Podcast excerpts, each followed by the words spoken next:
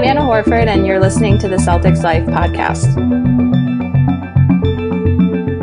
Welcome, everybody, inside the Celtics Life podcast. We are recording this Tuesday night, April 3rd. Uh, we got a week and a half left of the regular season. Uh, somehow, the Celtics are, the, the, Walking Dead Celtics are, are still in the mix for the uh, number one seed in the Eastern Conference. Uh, maybe not so much after tonight, but we'll get into that in a second.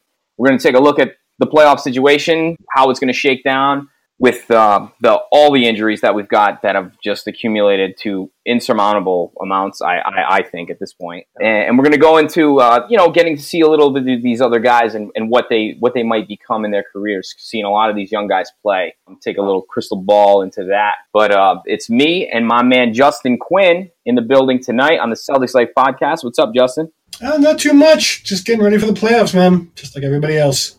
Yeah, man, week and a half. So uh, we're we're here. We're I wouldn't say we're walking and we're limping into the playoffs here. Uh, we're we're really limping into tonight's game. Uh, we're recording this just before the Celtics tip off with the Bucks tonight, and uh, we have one, two, three, four point guards out tonight. So we've got we've got no Kyrie, obviously, no Marcus Smart, still obviously. Uh, our boy, we thought Terry was going to play earlier today, but that is not the case. And Shane Larkin is out too, which means that Kadeem Allen is getting his first start, his first NBA start in just his 13th game.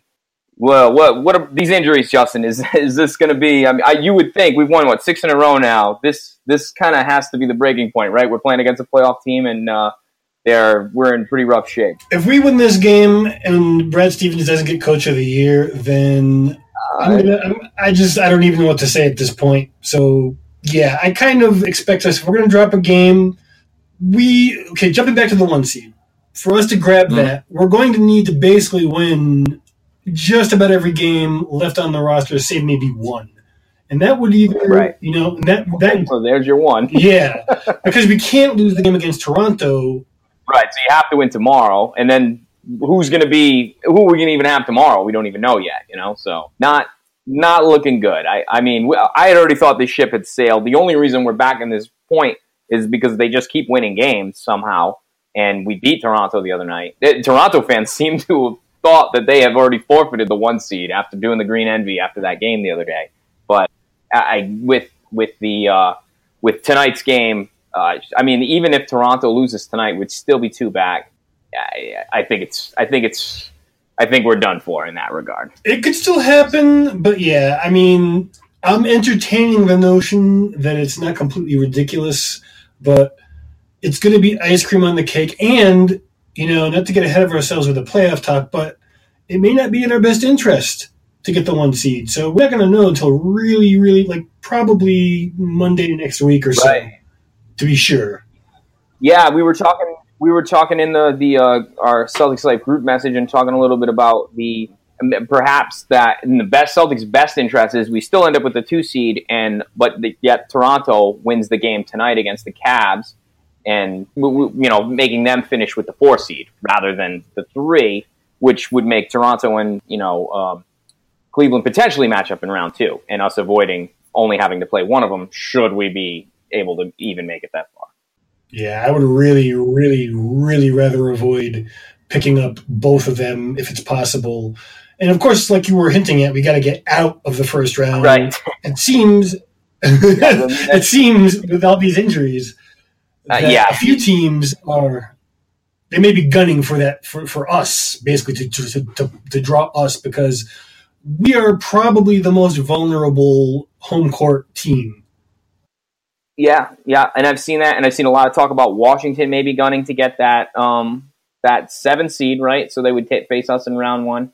Um, I, I, say I, I, I think that's not that it's not a good idea to perhaps pick your opponents, but I'm not sure that that's the greatest idea. The way that the Celtics have still been playing, and Washington's going to be coming in with John Wall.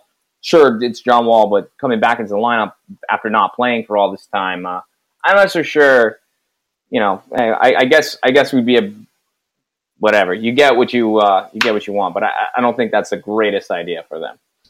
And even when you try to do it, sometimes it just doesn't work out. Like I've seen plenty of teams like actually try to lose games on purpose and win them anyway. So mm-hmm. we will see. I mean, we're coming up. It's going to be a wild week and a half here, especially when we don't even know who's playing in every game for us in, in the way that the uh, injuries are. So uh, I think the uh, two seeds pretty much a lock at this point. But stranger things have happened, I suppose. Anyway, so what we were talking about earlier too is uh, with with all the injuries and seeing a lot of these different guys play. We've seen. I mean, we're going to see Kadeem Allen start a game tonight, and we've only seen him play as of you know regularly as of late um, with all the injuries. Um, but kind of taking a look into you know what some of these guys, you know, what's what's the limit for some of these guys? I mean, a lot of guys in the NBA, it's it's opportunity, and some, there's probably a lot of guys that that never reached their potential just based on the fact that they never got the opportunity to play. And um, w- you know, when you see a lot of these guys play, especially in their rookie year like that, um, you know, maybe we can take a little look and see what what what, what these guys could actually potentially be. Um, so starting off with Kadeem Allen, what do you think, Justin? What, what's the what's the you know what's this guy's ceiling? Starting point guard. You think One starting night. point guard? No offense, Kadeem. I mean, I, that's probably his ceiling, but where, where no, where do you actually think? I think he I may mean, have just hit his peak. I could be wrong, but I'm, I'm serious. I, I, I love Kadeem. He is a very competent point guard, particularly for a two way player. He might be able to carve out a kind of a journeyman, you know, mm-hmm. deep rotation role for, for longer term. But I mean, he's 25 years old already. Yeah. Well, I think that's the biggest mark against him, right? Yeah. And frankly speaking, this may very well today, this evening, his start for the Celtics might just be his only career start. I can't really, uh, I can't really argue with that. I mean, he's, uh, uh, when you have a guy that's he was in college for that long, um, I think the Celtics, when when they were going into this season, I mean, obviously they thought they were going to be contending and, and drafting a guy like Allen late in the second round. I think they were they were looking at that point at drafting guys that could potentially play this season if called upon, and and I think that that's kind of what happened here, rather than get some more kids, right? And maybe that's going to come in handy tonight, but uh, we'll we'll see. But um, so moving down the list, how about a guy that's actually played a lot this year? Aron Baynes? He's 32 years old, un- un- unrestricted free agent. Excuse me.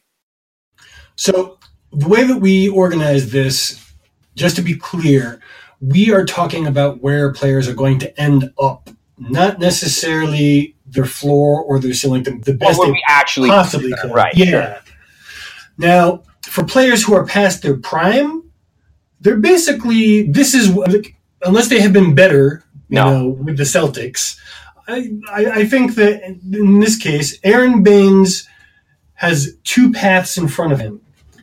Now, some of you have been, have been catching. We'll talk about this a little bit more about him shooting the three. You know, not just in practice, but also in game. He's hit, I think, three this year, two or three this year.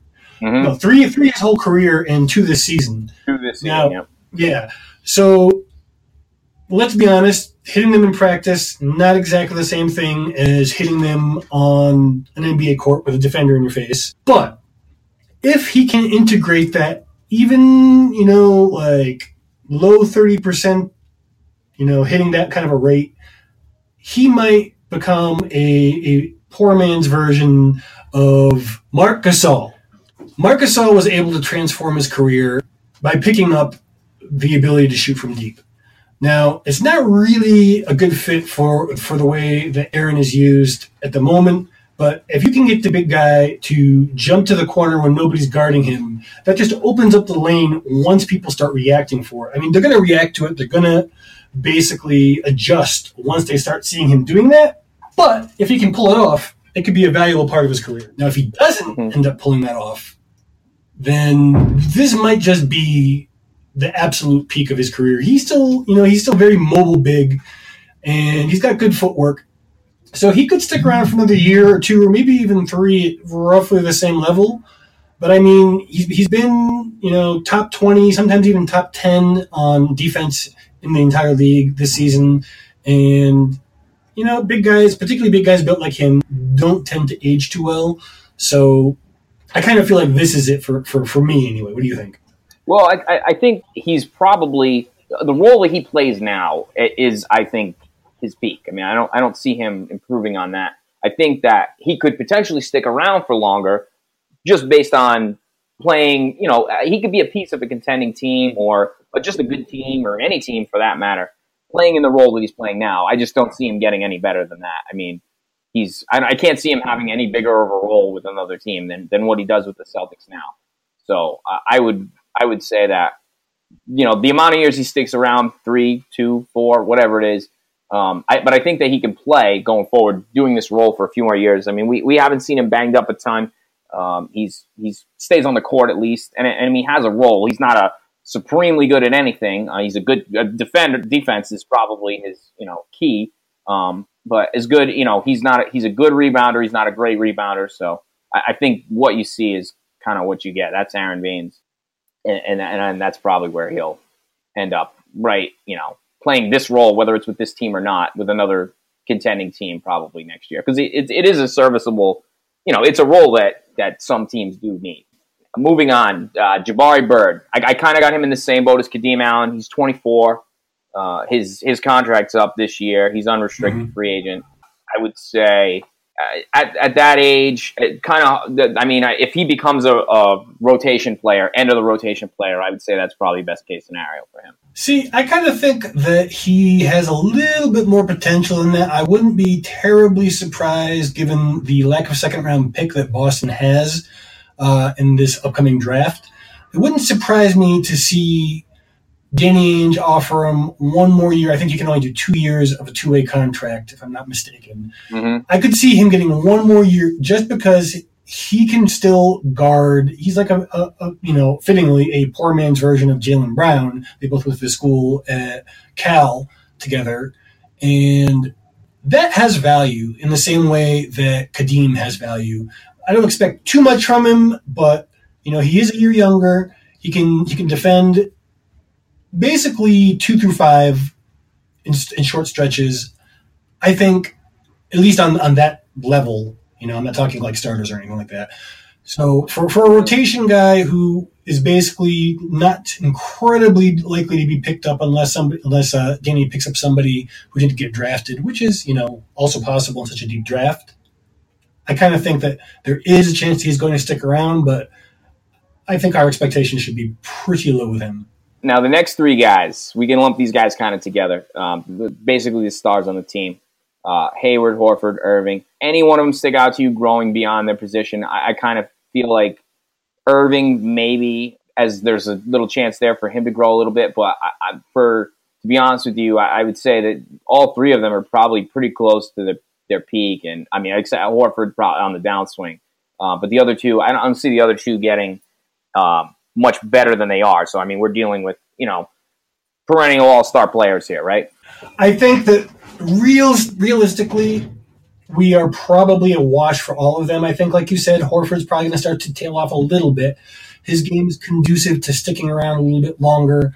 Uh, he, if you could just like you know, take take a, a, a, classical big man and make them hyper mobile and not in the traditional smash against another big man kind of role, but kind of roam the perimeter a bit more.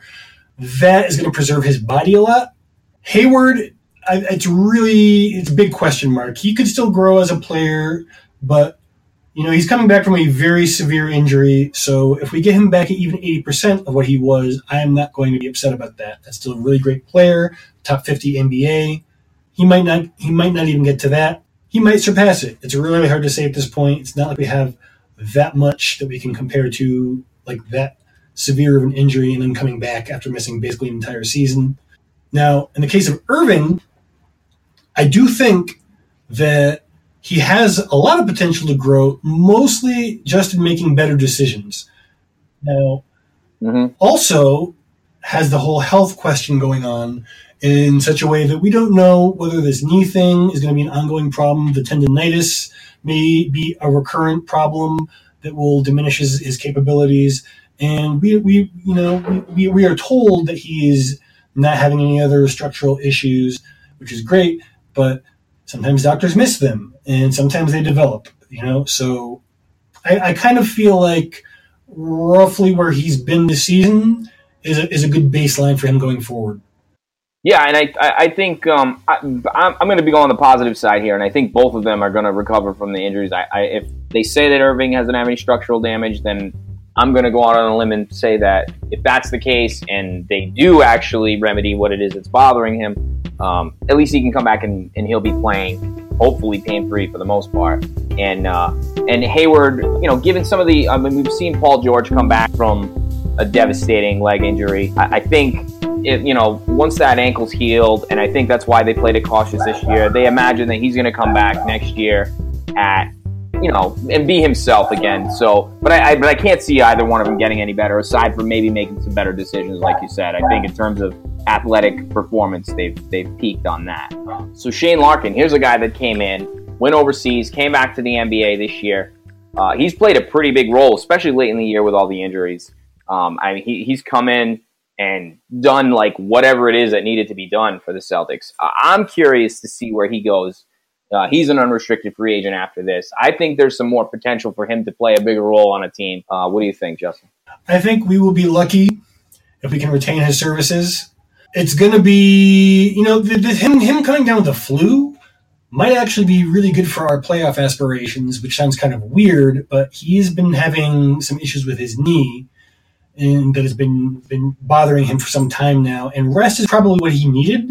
But as you've been mentioning, the, the point guard situation being what it is, he'd be getting a lot of heavy minutes this week. That him being sick and having to miss some time to recover might actually be a little bit of a blessing in disguise. Not that I want, you know, our players to get sick ever for any reason, but in this case, he's really proven to be a valuable part of the rotation when it counts. And I don't think there's anyone in the league who is questioning whether he belongs in the NBA anymore and while there are a fair amount of, of point guards in the league right now, it's not that difficult to find a competent one. He, he's a guy he can probably get on the cheap. So we're gonna have to watch out. I mean, we, uh, you know, if he likes playing with us, that's that's wonderful. But if he doesn't, you know, it's gonna be hard to retain him. Yeah, I, I think his, I mean, his peak to me is, um, I, I don't see him as a starting point guard, but I see him as like one of the best backup point guards, you know, on a good team. So I, I think he he's got at least that much upside in in in, in my eyes. Uh, another guy, recent mm-hmm. uh, uh, signee, Greg Monroe. I, he's only 28, which I didn't. I thought he was older than that. Uh, also an unrestricted free agent. Any chance he's back with the big club next year? Well, I think it's going to be Aron Baynes or Greg Monroe, one of the two, but not both. It might be neither. You know, it really might be. I mean, if we decide to, it really might be. right. If we decide to extend Smart and Terry Rozier, then it very mm-hmm. well could be neither, and we might just go with Daniel Theis, whoever we can get, you know, for vet minimum, basically. But mm-hmm. Greg Monroe, I think Greg Monroe is another guy who can shoot from the mid range, which means he probably can shoot from 3 mm-hmm. I don't know, you know, if it's really worth him exploring that because I know he's tried it in the past and it hasn't worked out too well maybe he could develop his game and kind of you know give a little bit more. You know, he's, he's young enough still where he'll he'll be good for another three or four years. He's got one more good contract in him. But I mean, the way he plays now, even though he has become kind of more of an Al Horford type big in, in terms of maximizing his above average passing abilities, his feet are still like cinder blocks, and it's hard for him to function in a modern defense realistically, if he can't if he can't augment his offense, he's going to have a hard time getting even even a double digit million contract. So I think that his his peak was actually probably still when he was with Detroit, to be honest. Now you say Monroe, Baynes, neither one of them might be back. Well, there's a guy, Marcus Morris, who we do have signed for next year, and he's, uh, I, I, mean, he's look at how he's showed up huge with all the injuries late as of late. Um, and you know, he's averaging like 20 points a game um, over his last like five or something, not not or close to 20 something. Yeah, he, yeah. This guy shows he can score. I mean, it's something we've known he could do. Uh, but I still, at 29, I think we've seen the best from Morris. I think we're seeing the best from Morris right now. But do you think he could be a starter on on uh, on another team and put up those kind of numbers for a whole season? I'm not entirely sure he, he could. I mean, he's he's been shooting the three and shooting more efficiently just in general, and I think a lot a lot of that has to do with Brad Stevens. Mm-hmm. I'm not really sure he can get much better than he. I mean, if he can stop with the ISO, if he can stop with yeah a lot of ISO ball. Yeah, like that is really like if he can eliminate that from his game and become more of a pass first kind of player, which is it's just almost ridiculous to even say this, but I mean he has he has come a really long way in minimizing it this season. So I do think that he could conceivably diminish that even further and hold steady or even get a little bit better. But he's very close to his peak, if not at it. Yeah, and I, I, think I think the ISO ball has become. I, I, think he's done a great job all year of not being that guy, and then now he has reverted to it only because of the lack of options the Celtics have had on offense. So, for you know, I, I maybe that's just an aberration with you know him needing to score because who else was going to score, right? But at the same time, I, I, think this is peak Morris we're seeing right now, and you're. I mean, you're much better. Uh, sure, he could be a starter on a good team, but but I think he's much better providing that punch off the bench, and that and that's like the best role for him, um, as, as, long as he's efficient. Next up, Abdel Nader, right? hasn't hasn't been hasn't been the best so so far. So last year's G League, or was still the D League at the time, Rookie of the Year, right? And uh, not not faring as well in the in the in the pros. Why do you think that is? Well, he seems like he gets kind of lost. It seems like the game was a little too fast for him. He can stay in front of most of the people he gets assigned to on defense, which is why he still why he sees a lot more time, I think, than a lot of people think mm-hmm. He, that, he, that he deserves. But that said, he does have a lot of potential, and when I say that, I don't necessarily mean that he's going to be any kind of a star or even necessarily like a high rotation player. But I do think that he has the potentiality to play 10 to 15 minutes a game on a regular basis in a year or two from now, once the game slows down for him a little bit more, once his offense becomes a little more consistent. He's never going to be an important player for the Boston Celtics because of what he does. But what he might be important for is what he does for what he costs, because he's on a very cheap contract and I believe I believe we have him for three more seasons after this one, which is going to be yeah, at least right super important to, to keeping us out of the tax as long as possible. To trying to keep the good players on this team together. Yeah, he's a total uh, I, right. Like like you said, I, I, could see this guy actually being an NBA. And people must might think we're crazy right now. You watch him play, but he he actually is a lot better than he's shown in those games. And I, I he he kind of can do a little bit of everything. Right, he's a good defender. He's you know, uh, he's a wing that, you know, Brad likes those wing players. Uh, he's got a little length. He's got some athleticism. He can shoot from the outside. I know it doesn't all show up, but don't be shocked if he's on the team next year because of whatever, however the roster shakes down in the offseason. They have the option to bring him back for peanuts. And if they need a body, they're going to bring him back. And I, I, wouldn't be shocked if he, you know, was actually playing a little bit more next year. Uh, like you said, the game slows down a little bit. And, uh, you know, that's, uh, that's he's a potential candidate to be around and still playing. But I but I think an end of the rotation player is probably where where he ends up. Uh, another guy, rookie, Semi Ojeleye. Uh, so another guy who's 24. But my thinking with him, a little different than the other guys, is he was also a you know mid second round pick. He his my my ceiling for him is I don't think he's he's never going to be some kind of star player or anything like that, but he could potentially be a starter on a team and play like that Bruce Bowen role. Uh, he's an absolute beast on defense, and if he gets consistent with hitting that that outside shot, he can definitely carve out a role as as an NBA starter. I agree. I look at him as kind of a Marcus Smart who knows when not to shoot. Mm-hmm. You know, his game's very similar not quite as aggressive as Smart, but I mean, who is really only a handful of players I can think of. Bigger too, so yeah, yeah, got a little more muscle there. In case you didn't notice, uh, he's he looks like uh, he looks like he's a, a bodybuilder out there. Yeah, and he he has the the benefit of knowing when he isn't making his shots, which is most of the time still. But you know, that is not unusual for rookies, particularly rookies taken in the second half of the second round. So, and now, so maybe the maybe two the most important people here, uh, the people that we're going to have to make some decisions on in the very near future. Now, one sooner than the other, but Terry Rozier and Marcus Smart. These two guys. Uh, Smart's been a little up and down this year. We also had the boneheaded um, uh, punching of the glass. Um, Which season? But but but but Terry Rozier come, looks like an absolute animal out there. I think a lot of us saw this potential Uh, we know Danny Ainge was high on Rozier, and he's been high on Rozier since he's gotten him. Uh, these two guys. Start with Rozier. Well, where what do you think? What's the uh, what's the peak, or what's where do you think he ends? Well, I think that Terry Rozier has star potential, not superstar potential, but top fifty player star potential. Now, that doesn't mean he's going to get there. He's pretty close now. I would say he's top. He's a top 100 player or so, roughly. Not not real far in there, 70, 80, somewhere in there. But he's definitely if he he could start for a lot of teams in the NBA right now, particularly if they have better talent, more consistent talent, because he's, he's still a little mm-hmm. streaky. But you know, he's finishing a lot better. He's shooting a lot better. He's turning the ball over a lot, but still less than he has been. He's becoming a lot more competent of a point guard, and that is just on offense. On defense, you know, he's got that seven foot wingspan. He's constantly disrupting plays.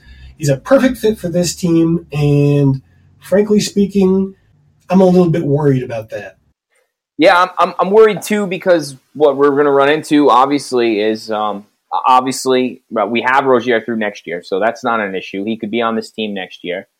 But whether or not the you know Danny Ainge decides. I mean, obviously, if you're rolling with Kyrie Irving going forward, I mean, he's not signed after next year, but if if that's the direction you're going to go and you're confident that that's going to work out, you, you, know, how long can you keep Terry Rozier as a as a bench player? Uh, because, like you said, he could probably start on probably uh, maybe maybe not half, but pretty close to half of the NBA teams right now, right? Uh, if you were starting next year, you know, I'm sure there's almost at least half of the league would be happy to have him as a starting point guard. Good. But I think a lot of that ties into what you do with the other guy we were talking about, Marcus Smart. It's restricted free agent, so the Celtics obviously have the ability to match. You and I got into a lot of discussions about this before the season came up. You swore that uh, it, it was in our favor not to sign the extension when I when I wanted him to sign him for whatever it was at the time, twelve million, only because the Celtics would be able to get him for pretty cheap this year, regardless of what he does, because there's not going to be a lot of teams to pay for him. Where do you think Marcus Smart? Let's what where where does he end up, Justin? Well, if there's a team out there that views him as the missing piece and is willing to give him a sign and trade deal, that could conceivably put him out of our range. Now, we've been talking about this most of the year, various various points in articles and on podcasts about how there's not a lot of money this summer to be had, and there's a lot of guys ahead of him. You know, at least one of them fell out of the running in the form of Isaiah Thomas, who was you know widely viewed as someone who was going to make more money than him. So that's that's one more guy who's probably not going to get better than a mid level exception, which really sucks. Poor Isaiah. Yeah, but you know, still, I would say that the odds of Marcus Smart getting offered much more than that are very low because there's very few teams. You know, once once we get through all the, the larger names who are going to be potentially on the board, or definitely even if even the guys who are definitely going to be on the board, I'd have Smart about 11th, 12th, 13th, somewhere in that range. And with only about 10 teams to spend, really realistically, the only way he's going to get more than we were offering him is if another team falls in love with him, which could happen. You know, I've heard I've heard Indiana really likes him. I don't know if there's any truth to that. You know, they were also looking into Aaron Gordon, I believe, as another option. So, I mean, there's a lot of teams out there that might take a stab at him, but I do tend to agree that there's a pretty good chance that we are going to be able to retain his services. I don't necessarily think he's going to get too much better than he is right now. I think the, the potential is still there. He's only 24 years old, you know, so. Yeah, they're both, they're both 24, him and Rozier, same age. So, but with with, with Terry, we've seen progression. Mm-hmm. With Marcus, we really haven't. You know, we've seen a little bit added to his game each year, but the offense is just not coming along. I'm okay with that. I'm totally fine with that. If he ever learns to shoot in the, the places where he's good, even if he never shoots any better, he'll become a much more valuable player. I think he can do that. But at this point, you know, what is it, four seasons now? I, I'm just I don't even care, you know, like I don't, I don't have any expectation that he's going to get better and that's totally fine. Now, I do think he'll be a little bit better. I think his shot selection is going to improve a little bit by the time he's around 26, 27. So I think that he could, you know, become like a starter starter, but I don't think he'll ever be a starting point guard. It's just not what I see him as. Yeah, I, I don't. I, I, if he was going to be a starter, I think he'd be at shooting guard, and just because they would want somebody else. You know, now with the way the league is, you want point guards that can shoot and whatever.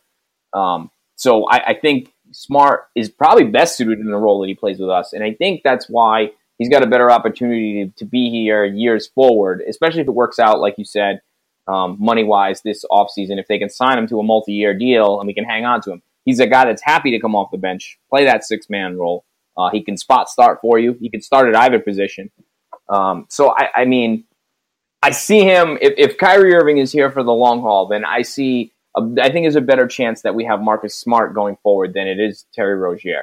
And I wouldn't be shocked if um, we we resign if we do resign Smart for a multi-year deal this offseason, if Terry Rozier gets traded because he's you know his value right now is huge and uh, Smarts maybe we benefit from the fact that he's not playing right now. Maybe this works out in the long haul because uh, it allows us to keep him going forward. So we'll see about that. Um, how about here's one? Well, here's a guy, here, another rookie here, Jayson Tatum. Um, I, I see this guy. I mean, I think at worst, he's a multi-year all-star. I see him as like a perennial all-star, whether he's with this team or not. Obviously, the Celtics are going to hang on to him. I don't see them trading him. Uh, what do, what do you think, Justin? Well, if he can become aggressive, if he can look for his shot on a consistent basis, I think he has top five potential. Now, if he doesn't, I, I, I certainly in the in the realm for sure. If he doesn't, then I think it's kind of more of a situation where he is exactly what you said, a perennial all star, which is a horrible, horrible, you know, runner up prize. Yeah, right. It's uh, seriously though. Honestly though, but beyond like that's pretty much his floor, right? I think so. Uh, just based on how he can score his rookie year, his floor is multi-year All-Star. You know, and I think it'll be more likely perennial. He's in there every year. So, I, hell of a hell of a pick by by Ainge. Now, for somebody that's um, uh, was another huge pickup this offseason, but a little less heralded, although we can feel it now that he's not around. Uh, Daniel Theis. He was huge for the Celtics down the stretch this year. He grew into his role. He played more and more as the year went on. We've got him for another yep, year, or more year. right? Yep, and he's a restricted free agent after next season. Okay, so right, and at at cheap, cheap, cheap, cheap next year. Uh, so he's only 26 years old. This guy can play. I, I think he's a potential NBA starter. Um, not necessarily a top 50 game changer player here, but but a guy that could, you you could have in your starting rotation and, and not think twice about. Well, I think he's going to be a starter for us next season. I really do. I, I don't. Mm-hmm. I don't necessarily think. I mean, he kind of he plays a little bit better as a four, but I don't think that Al will be able to bang inside anymore, or really will want to avoid it by then. So that's going to kind of, kind of shift to be more of his role. It's really semantics when you talk about who's the four and who's the five in Brad Stevens' system anyway.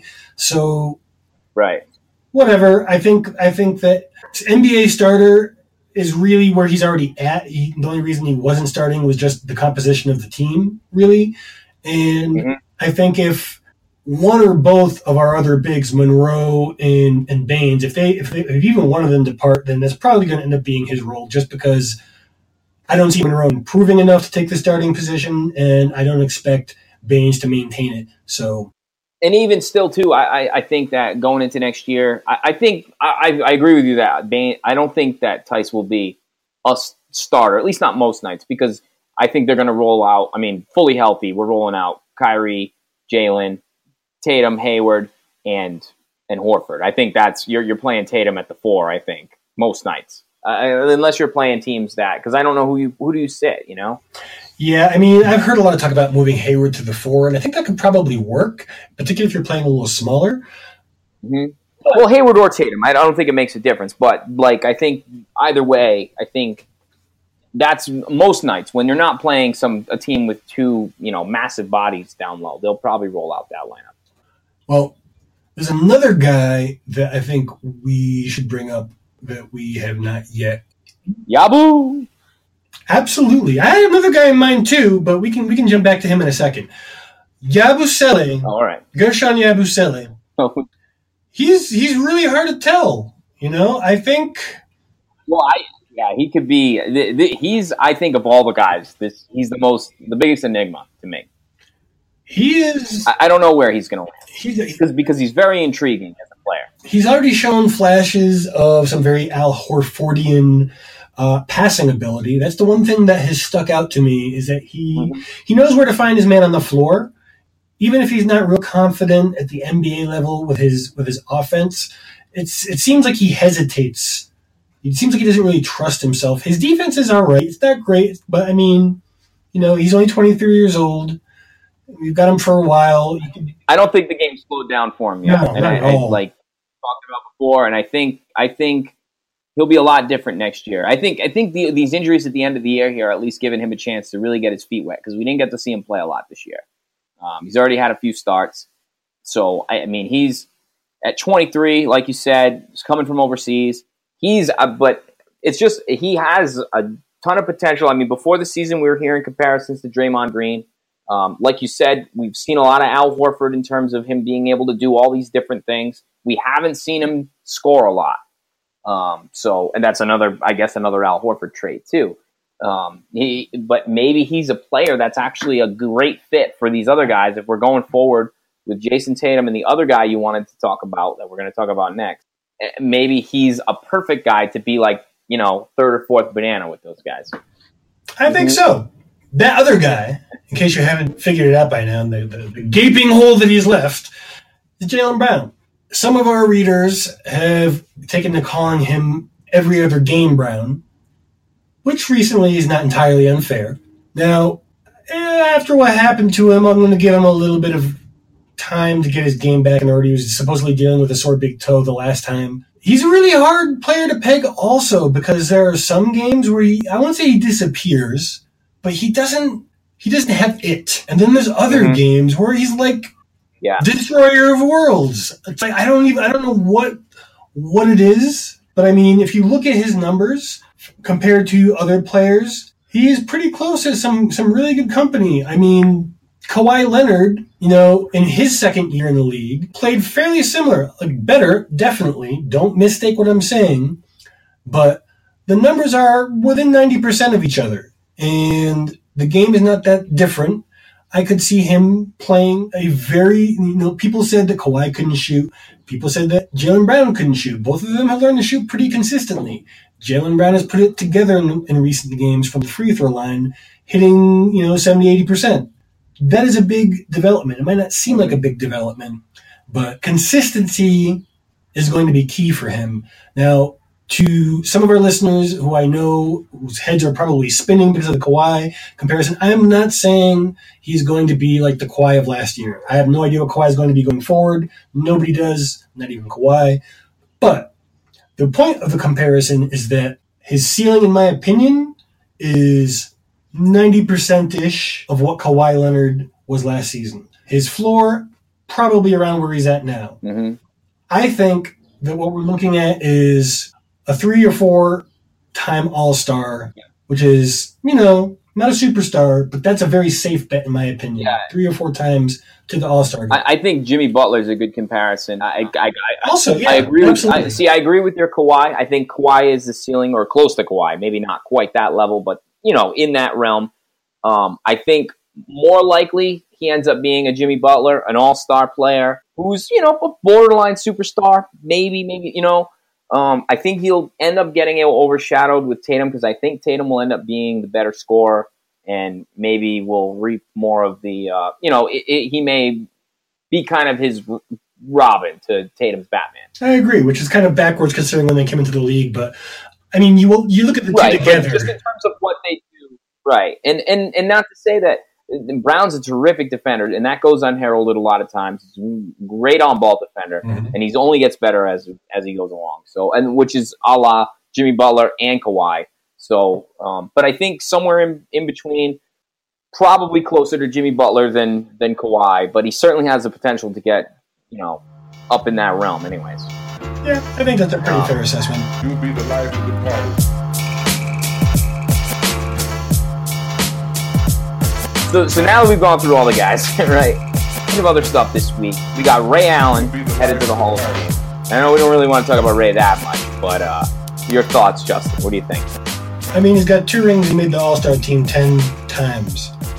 I mean, it's obviously a slam dunk for the Hall of Fame. If you ask me, Yeah. He's one of maybe the best, if not one of one of the best uh, three point shooters of all As a, time. as a right? UConn fan, Uh, I might not invite him over for dinner just because how he's treated his, basically everyone around him since leaving Yeah. the Celtics. But that's not what we're talking about. Mhm. You know, we're talking about the Hall of Fame. He, if Mo Cheeks gets in, he gets in. I'm sorry. He, he, Mo Cheeks made made the made the All Star team four times. Has no rings, I think, or maybe no. I think he has one ring. Yeah, he has one ring. Yeah. There- There's there's a lot of other people that we should be talking about who didn't get in, in people like Chris Webber who probably should have gotten in, but for some reason still haven't gotten in. And he was and he while he wasn't the best player on either of his um, championship teams or any of them um, between the Heat and the Celtics, uh, he was the best player for a long time on the Bucks, on the Sonics. Um, I mean, he you know he he was an alpha player for a long time. He stepped back into a role where he wasn't the main focus of attention. Uh, thrived in that role. Uh, won three championships.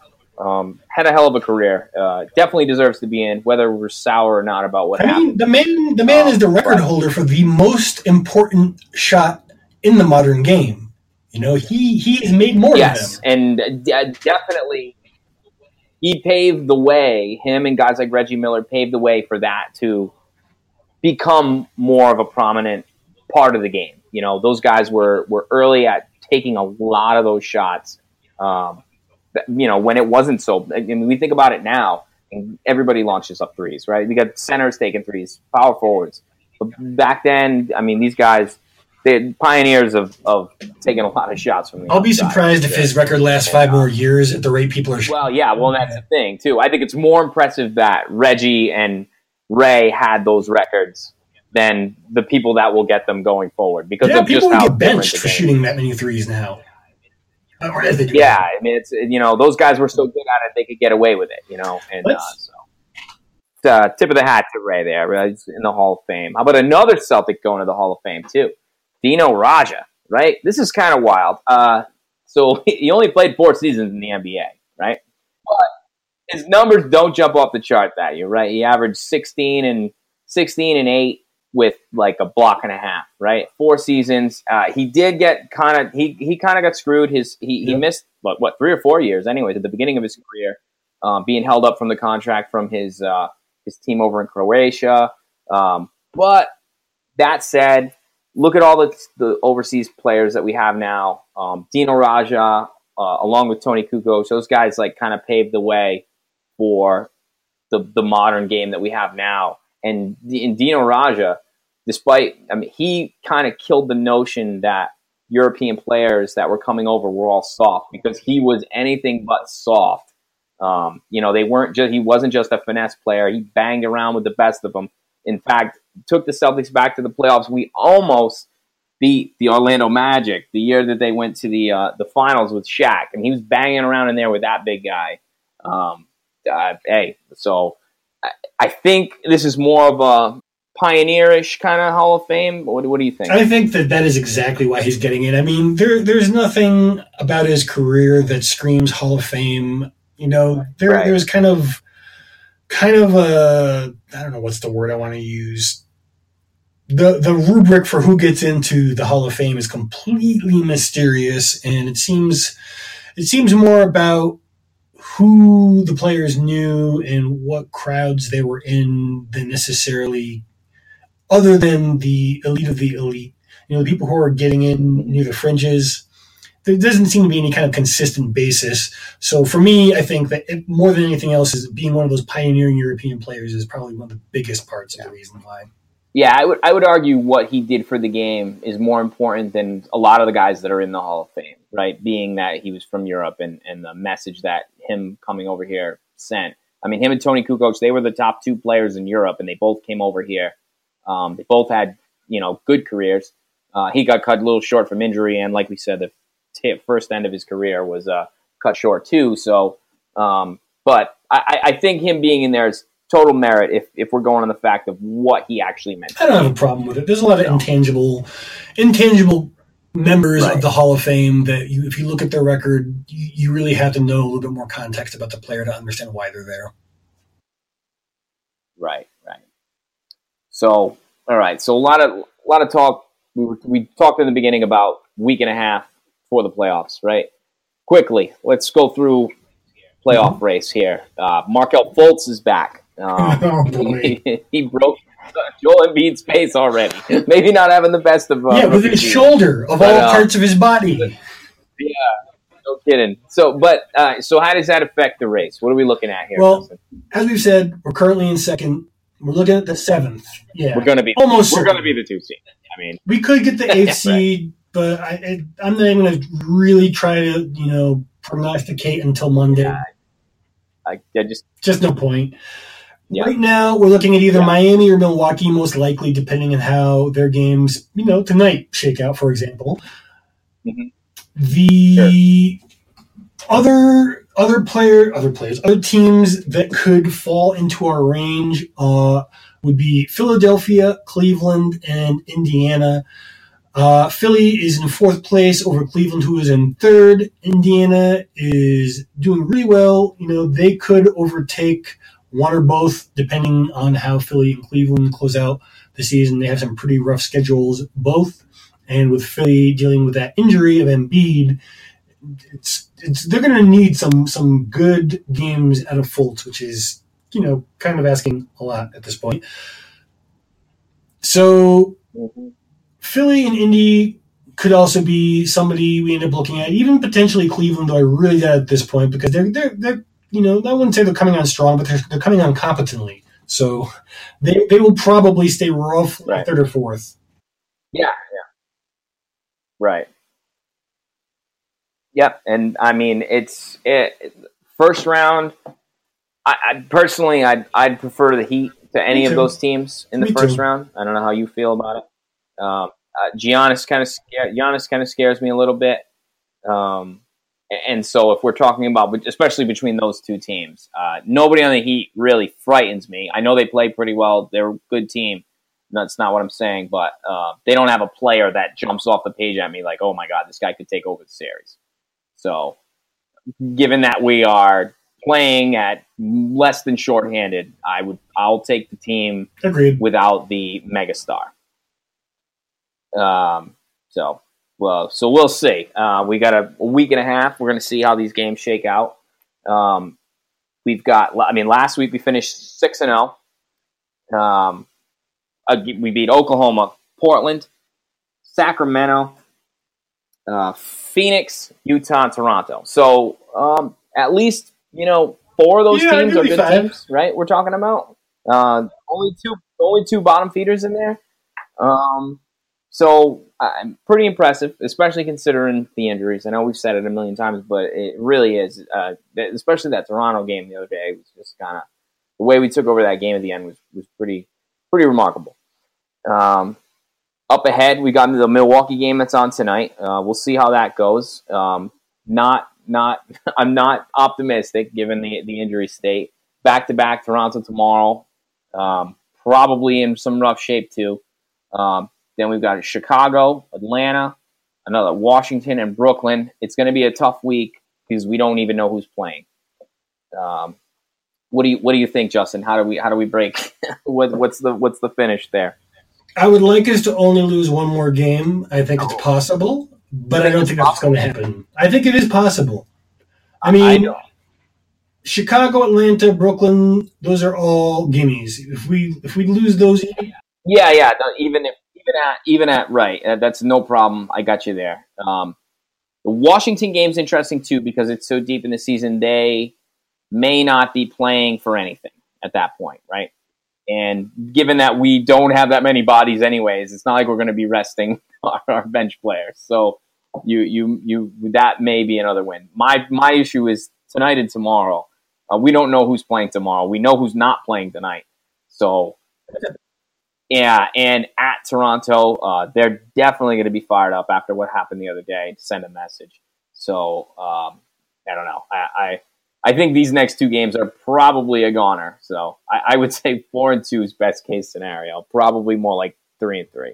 I agree. Four and two is probably where it's at, and I do think three and three could happen. But if that does happen, my feeling is it will be mostly intentional. Mhm. If you if you take my meaning, Mhm. in terms of trying to shift to one team or another team for a playoff matchup, that's really the only way I see a three and three split. But as soon as we are, it wouldn't surprise me if we drop both tonight and tomorrow's game, it being Tuesday night, and as well as the the Washington game on the 10th. Nice. Sounds that sounds reasonable. Um, so I did hear, I did hear Danny LaRue said that if it's irrelevant to us, we really should drop the Brooklyn game, and I'm sure we all know why. yeah, well that, that's for sure. Big F here to Cleveland, exactly. Um, anyway, so next week we got a cool we got like, we got a cool segment for next week. We put it off. We were gonna do it a couple weeks ago. We kept pushing it back. We'll do it before the playoffs next week. Um, our is the is the grass greener? Uh, 2008. We're gonna go back to the 08 Celtics um, on the 10 year anniversary. What you know? What are the guys doing now? What how everything shook up for that? So that be on the lookout for that in next week's pod. Um, don't forget to check out the links at the top of CelticsLife.com. We've got a huge variety of shirts and hoodies in the store, and you can even get tickets to the next game under that heading. You can find the blog on Blog Talk Radio, iTunes, Google Play, Stitcher, and most podcaster apps. Make sure you subscribe so you never miss an episode. And if you like what you hear, be sure to rate us five stars. If you don't like something or you have a suggestion, make sure to let us know in a comment of any Celtics Life article or on Twitter with the hashtag CLPod. We're always trying to give you guys the Celtics coverage you want, the way you like it. And from myself and my man Justin, we'll check you guys next week. Take care, y'all.